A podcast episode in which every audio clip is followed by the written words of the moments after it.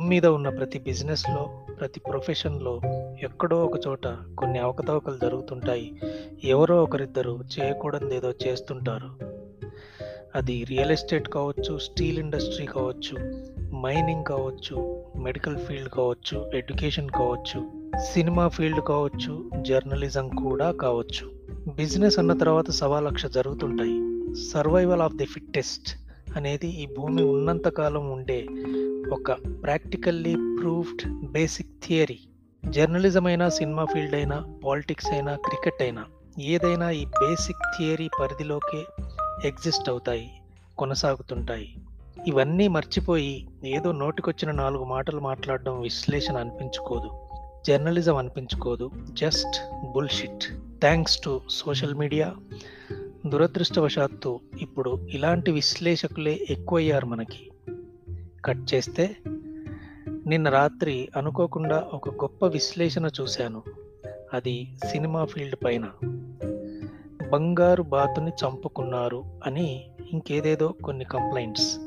వాటిల్లో ఒక రెండు పాయింట్స్ నేను వంద శాతం అప్రిషియేట్ చేస్తాను. ఫర్ ఎగ్జాంపుల్ బయట పది రూపాయలు ఉండే సమోసా థియేటర్ లోపల ఎనభై రూపాయలు ఉండటం బయట పది ఇరవై రూపాయల కంటే ఎక్కువ ఉండని పాప్కార్న్ లోపల వందల్లో ఉండటం కూల్ డ్రింక్స్ కాఫీ టీలు ఇతర స్నాక్స్ ఫుడ్ ఐటమ్స్ కూడా అంతే. జస్ట్ దోపిడీ. ఈ ఒక్క కారణం చేత ఏవో ట్రిపుల్ ఆర్లు రాధేశ్యామ్లు వంటి ఆడియో విజువల్లీ గ్రాండియర్ రేంజ్ ఉండే కొన్ని సినిమాలకు తప్ప అలాగే రిలీజ్ అయిన రోజే సినిమా చూడాలి మళ్ళీ మళ్ళీ చూడాలి అన్న మైండ్ సెట్తో ఉండే హార్డ్ కోర్ ఫ్యాన్స్ చూసే ఏవో కొన్ని భారీ హీరోల సినిమాలకు తప్ప ఇక మీదట కామన్ ఆడియన్స్ థియేటర్స్కు రావాలని ఉన్నా రారు.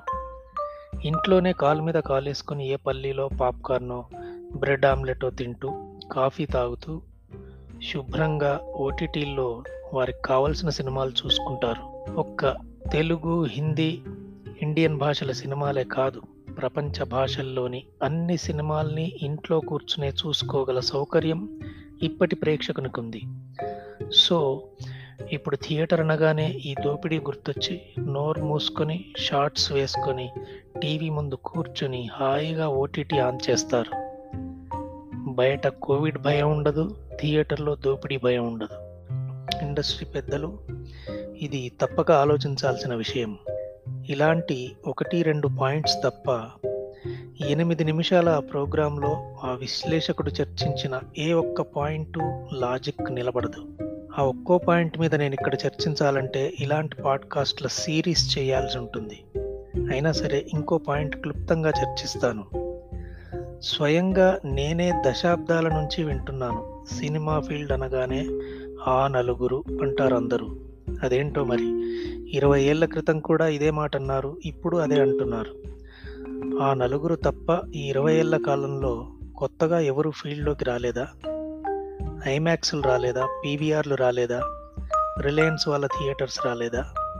థియేటర్స్ నడిపించే సత్తా ఉన్న వాళ్ళు నడిపించుకుంటారు.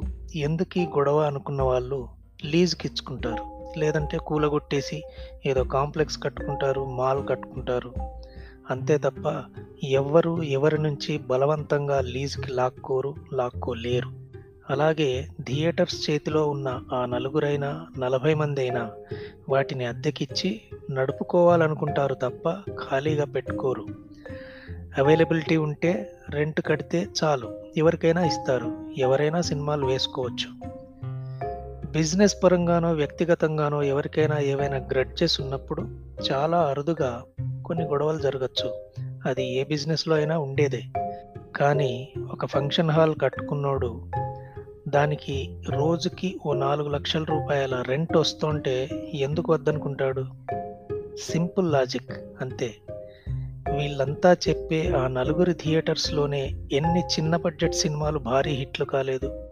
సో ఇవన్నీ పక్కన పెడితే సోషల్ మీడియా అకౌంట్ ఉండి ఇంకెక్కడా పనికిరాని ప్రతి సెల్ఫ్ డిక్లేర్డ్ మేధావి ఒక స్పెషలిస్ట్ల సినిమా ఇండస్ట్రీ గురించి సినిమాల గురించి మాట్లాడడం చాలా విచిత్రం.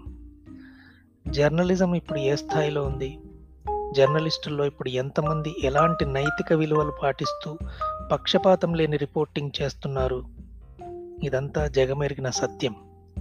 అలాగని అందరు జర్నలిస్టులను పక్షపాతం చూపిస్తున్నారని అవినీతి పరులని అడుక్కు తింటున్నారని బ్లాక్మెయిలర్స్ అని ఒకే ఘాటన కట్టలేం కదా? అలా చేయటం అలా అందరినీ కామన్గా అనటం చాలా పెద్ద తప్పు. అదేవిధంగా కళ మీద ఆధారపడ్డ బ్రతుకులు అని సినిమా ఫీల్డ్ వాళ్ళని జనరలైజ్ చేసి మాట్లాడడం ఏదైతే ఉందో అది చాలా పెద్ద తప్పు. అది జర్నలిజం కాదు. ఆ నలుగురు ఆ నలుగురు అంటూ ఇంత గొప్ప విశ్లేషణ చేసిన ఈ జర్నలిస్ట్ ఎంతో పరిశోధన చేసే ఉంటాడు కదా. ఆ నలుగురు ఎవరో వారి పేర్లేంటో అతనికి తప్పక తెలిసే ఉంటాయి కదా.